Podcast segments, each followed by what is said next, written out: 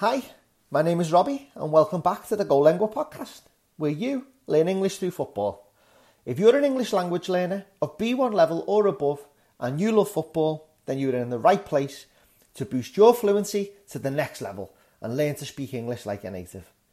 My research as a teacher and experience as a language learner myself is that the content that is most easily available might be good for your language skills, but it's totally boring which stops your ability to progress, which is a huge problem. So, if you are like me, I know you love to read and speak about football, the beautiful game. So, if you love football and I love talking about it, what are we waiting for? So, before I go on to this week's lesson, I just want to give a little word of warning. The doorbell has just gone, and it was a delivery driver, and the dog has gone absolutely bananas. So she's a little bit tense and anxious. So if she does bark, I apologise in advance. I'll just pause and I'll carry on when she stops. So, this week's lesson, uh, this week's lesson, I'll be talking about cognates and false cognates, or false friends, as they're more commonly known in English. Um, I'll give you some examples of some of from some of the languages you might speak already, so you can be aware of some of the traps that exist and then share some stories from the false friends that have existed in the world of football. With notable appearances from Zlatan Ibrahimovic, Rafael van der Vaart, and also how Ramon Domenech managed to fall out with the whole French squad. Madness. So, cognates then. You may have heard of them in grammar books and vocabulary guides, but what are they? Cognates come in two forms and can either be your very best friend or your worst enemy. The words that exist in one language that also exist in a similar form in another related language. So, to make it a bit clearer, the words that you can use in a conversation with a native speaker that are a complete guess, but because you know them from elsewhere, you can introduce them into your conversation. I've used these to blag my way through many a Spanish conversation um, I can be speaking perfectly well, well, not perfectly, let's face it, but fluently, and then suddenly, oh no, what's the word? This was especially helpful when I had to get through conversations about politics during the whole Brexit debacle. But they've also helped me many a time in football conversations as well. It's surprising just how many exist, to be honest. Some examples from Spanish, and then in a football context, are introduction, introduction. So the introduction of the substitute really changed the game. something you could use in a, in a, in a football conversation. Another one, um, Botella, bottle. AC Milan were dominant in the first half and they lost their bottle in the second half and Liverpool won the European Cup. From French, lesson, lesson, I thought it would be a tight game, but Paris Saint Germain really taught Lille a lesson. Calculatrice, calculator. This game has seen so many goals go in that you'll need the calculator to work out the score. And then in German, Apfel, apple.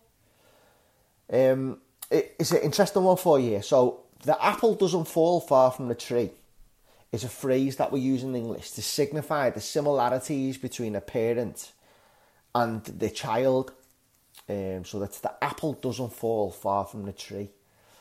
So you could say Kasper Schmeichel and Peter Schmeichel are the only father and son to have won the Premier League title.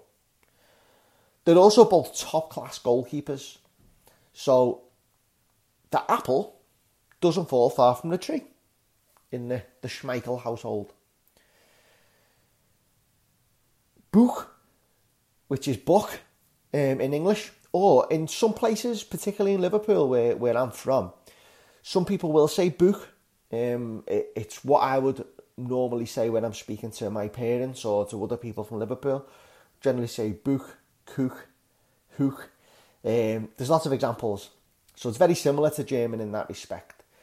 But uh, an example of where we could use that is Pep Guardiola revolutionised modern football at Barcelona. But it was Rinus Michels and Johan Cruyff that wrote the book. The list of cognates like this for these languages are very long, and it's why they can get you out of some very tricky situations. The problem is, though, there's another type of cognate, as I mentioned at the start, and these are false cognates or false friends. The horrible, nasty little tricks that the language gods can play on you and can lead you into a false sense of security, especially if you've gotten away with some of the better cognates and your confidence is pretty high in your conversation. So, some examples that exist that you should be aware of from French, bras or arm, whereas bra or bra in English is the supportive underwear that ladies wear for their chests. So, as you can see, it's not an arm. Um, so, a little bit different. Could get you into a bit of trouble, that one. Uh, from French again, attendre, which means wait in English Whereas to attend in English, which is the, the similar word or the false friend, to attend is to turn up to something. So um, I attended the Liverpool Manchester United game at the weekend, or I attended um, my English class in college, um, or a waiter might attend to his diners. Um, in Spanish, actual which means real, present, or, or topical. And same in German, aktuell um, means up to date, topical, as of as of now, as of the time. Um, whereas in English, we use actual to mean a, a real thing, um, like it was actually the best game I've ever seen, or um, what's a, another example we could use here? Um, yeah, this is actually the best cup of coffee I've ever drunk. It's uh, it's to signify something that is real, um, as opposed to something that is just of the time. So it's a little little bit different, not completely different, but a little bit different, and you would use a different word um, in English to use the same words that you would in Spanish or in German in this instance. So another example from German um, is auch, which means also, when also in German means thus or so. So it's it's not quite the same. Again, different examples, but this is not a lesson in Spanish, French, or German I just want you to see how you would use words in languages that you might speak, and you might have a guess at those words, hoping it might be a cognate, but actually it's a false cognate or false friend. So do just be aware of those hazards. And also, I'll say at this point, I'm very, very sorry for any terrible pronunciation that you might have just heard. If you're a French speaker, a Spanish speaker, or a German speaker, obviously I'm not native in those languages, so please forgive me. So I won't give you examples um, of how to use those words incorrectly because I work for a long time in the commercial world where I would coach people on how to use English differently to get a different result or a better result. And one of the examples uh, that we would use is a little exercise called Don't Think Pink Elephant. Don't think pink elephant. You're thinking of a pink elephant now, aren't you? So that's the problem. So by telling you what not to do, you have thought of something that you think you would do. That is the, the corresponding action in your brain. And I actually asked you to not do that, which is the opposite. So I won't give you examples of things that you should not do, only things that you should do and how to use them, both in a football context and in a different real world context as well. So, that's it. So, these examples, for example, they might help to provide a support and context for your understanding of how false friends can exist in English, but you can see it's a little bit of a minefield. So, how do you know when to use a, a cognate and what to use? Well, the answer is very simple. You don't know, and you won't know. um, I'm sorry I haven't got better news for you. You won't know until you get it wrong. Make the mistake. Learn to correct your mistake, correct the word, find the right word, and then practice getting it right if you remember next time. But if you get it wrong next time, it doesn't matter. There'll be a next time and a next time. Just keep trying, keep trying. So if you think of a, a striker, for example, um, in the history of your club, whichever club you support, who scores goals but also misses loads of chances. So for my club, um, it's Mohamed Salah is probably the best example that I could provide here. So he misses chance after chance after chance, but scores an unbelievable amount of goals. Um, I also felt that Andy Cole, who was in the Manchester United treble winning side in 1999, he was a little bit the same. He scored goal after goal and broke record after record, but he missed a million chances. But do you know why they scored so many goals? It's because they weren't scared to miss, to make the mistake. They had no pressure. Mo Salah has got no pressure. They know that they won't score unless they shoot. So it's about the effort. Have a go. They have to have a go first, think about why they might have missed, and then try and try again. So because of that, Andy Cole and Mo Salah are two of the greatest goal scorers ever to play in the Premier League. The same's true in language learning, any language that you're learning. If you only ever practice the limited language that you know, making this a permanent feature of your ability to speak or write in that language, then that's all you will ever be good at. Remember, practice does not make perfect. Practice makes permanent. Now, that is not the phrase that you might have heard in English. It's quite a famous phrase. So, even though you're a learner of English and not a native speaker, you might have heard the, the, another phrase. Um, but practice does not make perfect, practice makes permanent. So, how do you get better in that situation? Well, unless you're brave, you won't. Make an educated guess. Have a go. So, whilst cognates both good and bad, are more common in language families like the Indo European language families of the English, French, German, Spanish, for example. There's hundreds and thousands of words that are borrowed from every language, um, especially with more modern words surrounding subjects like technology, for example. So just have a go. Um, have I said that already? I think so. But I honestly can't say it enough. Please just have a go. Just try. Be like Mo Salah. Be like Andy Cole. Just try. Okay. So, what else does this have to do with football? So, for additional reading practice and listening practice this week, I thought I would talk about some of the false friends that have existed in football, where once close teammates have fallen out with one another. And some examples um, simply too bad for the friendship ever to be repaired, to be honest. Zlatan Ibrahimovic and Rafael van der Vaart is the first example. So, during an international match between Zlatan's Sweden and Rafael van der Vaart's Netherlands side in 2004, the fractious relationship between the two Ajax teammates went a little bit too far.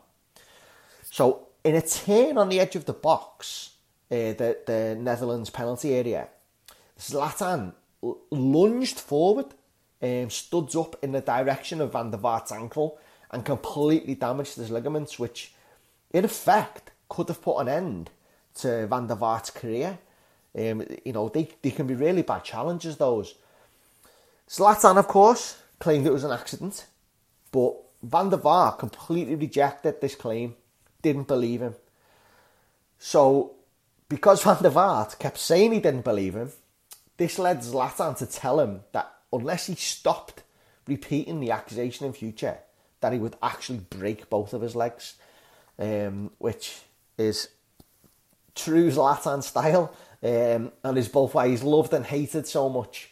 Um, we have a phrase in English where something that can either be loved or hated in equal measure is like Marmite.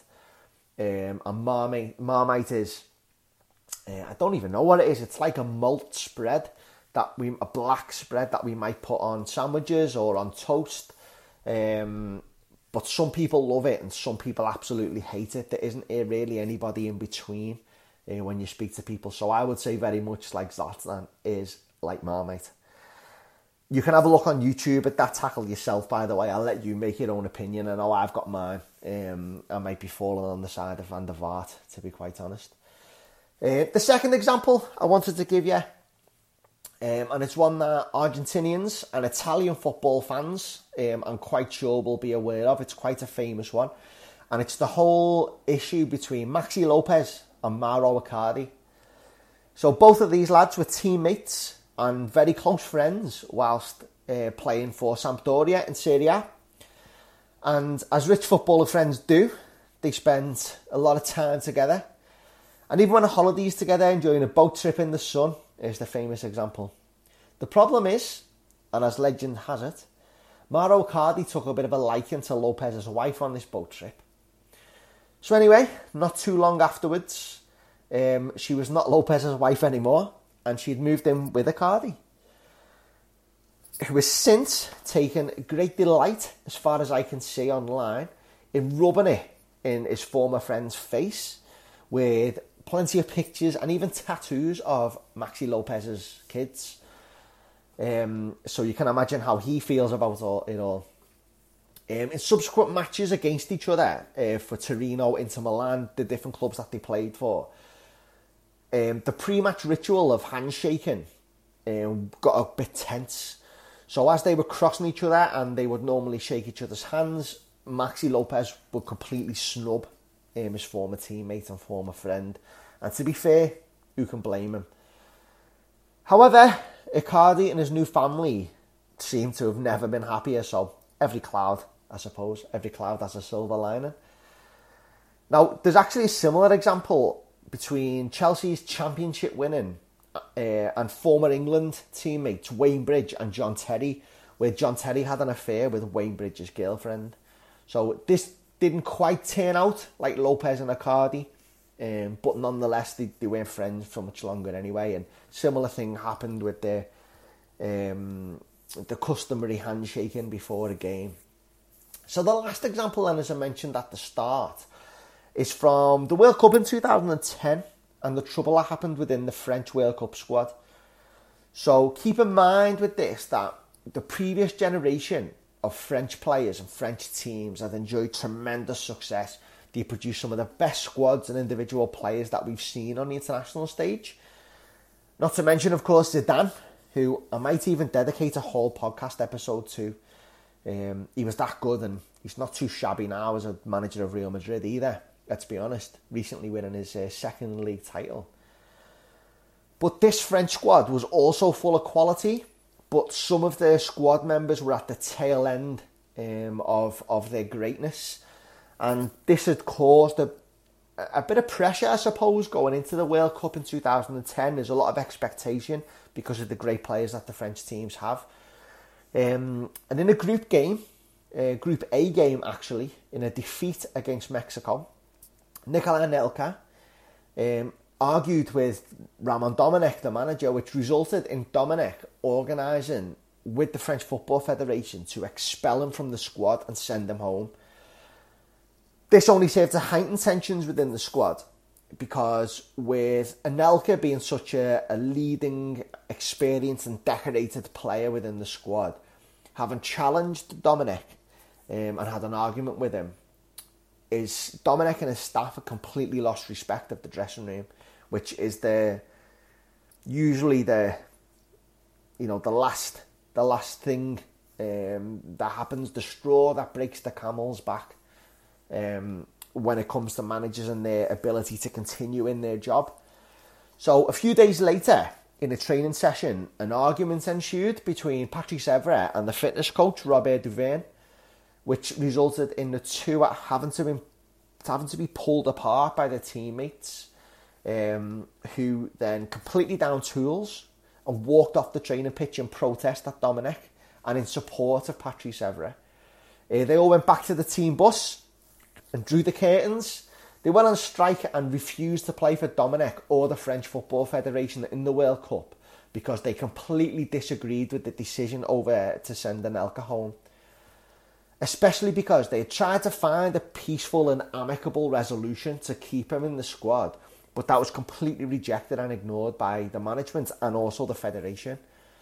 Now, I can actually remember this match um, that I was watching this day. I, well, I actually can't remember the match, but I can remember this incident during the match where I was watching the programme. Um, another World Cup game was on that day, and it was a lunchtime game. And the broadcast was interrupted to beam live scenes from the French training camp because it, it, it kicked off so badly. Um, so, what a debacle, like. Uh, but imagine that. Now, personally, I actually love that aspect of French culture, um, if I'm being honest. If a group or an industry don't agree with what's being proposed by um, the authorities, they just refuse to work until they get what they think is fair. And most often they win these disputes. Um, absolutely brilliant people, in my opinion. Um, it's very uh, amicable, very um, admirable quality. So, before I conclude the podcast from this week, I just wanted to let you know about a little bit of a change that I've made this time from the first episode based on some feedback that I received. So, it's important to me to keep the podcast as helpful as possible and for you to get as much valuable uh, value as possible. So, I won't be uploading extended versions separate to a short version on the podcast platforms. It will just be the podcast from now on. Um, the transcript will still be available at golengua.com as a PDF, so please do go there to, to download the accompanying transcript, which will allow you to read as you're listening, um, and uh, that will dramatically improve your chances of improving in your English. Um, it'll be completely free when you subscribe on, on the homepage of the website. Um, I'll still keep these, these podcasts a good length for you, long enough to get maximum value but short enough for you you can listen in your lunch breaks. Um, what I will then do to give you even more listening practice is upload an additional bonus episode this week to help you that bit more. I recently posted a blog on golengua.com about how the material that is available online from more established language teaching sites can be very misleading, even for me as a native speaker. So, this podcast will be a guided tour so you can put your headphones on, sit back, and put yourself in Barcelona, the city of Barcelona, on a short walk to the, the Camp Nou. What you can then do is use this audio in combination with a worksheet, which I will make available at golengua.com. And this will test all the skills needed to develop your English reading, writing, listening, and speaking. So, to finish off today, um, and taking you back to the cognates and false friends we discussed earlier.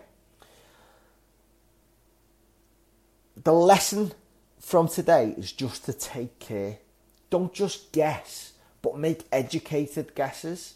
For me, the best way to build your vocabulary is to read compelling and interesting content, content which is what I'm trying to do um, and I'm trying to give you at Go Lengua. Listen, read, and highlight the words you don't know and keep reading. Look those words up and spot them again next time. Eventually they will stick, and it's the same when you're speaking. Make an educated guess, make the mistake, go back to your materials, learn what the word is, try the better word or the better structure or the better gram- uh, grammar point in your next conversation or your next piece of output. It could be written work as well. In my opinion, LingQ.com is the best language practice resource. Um, it's one that I use a lot and I can't recommend to you to use it enough.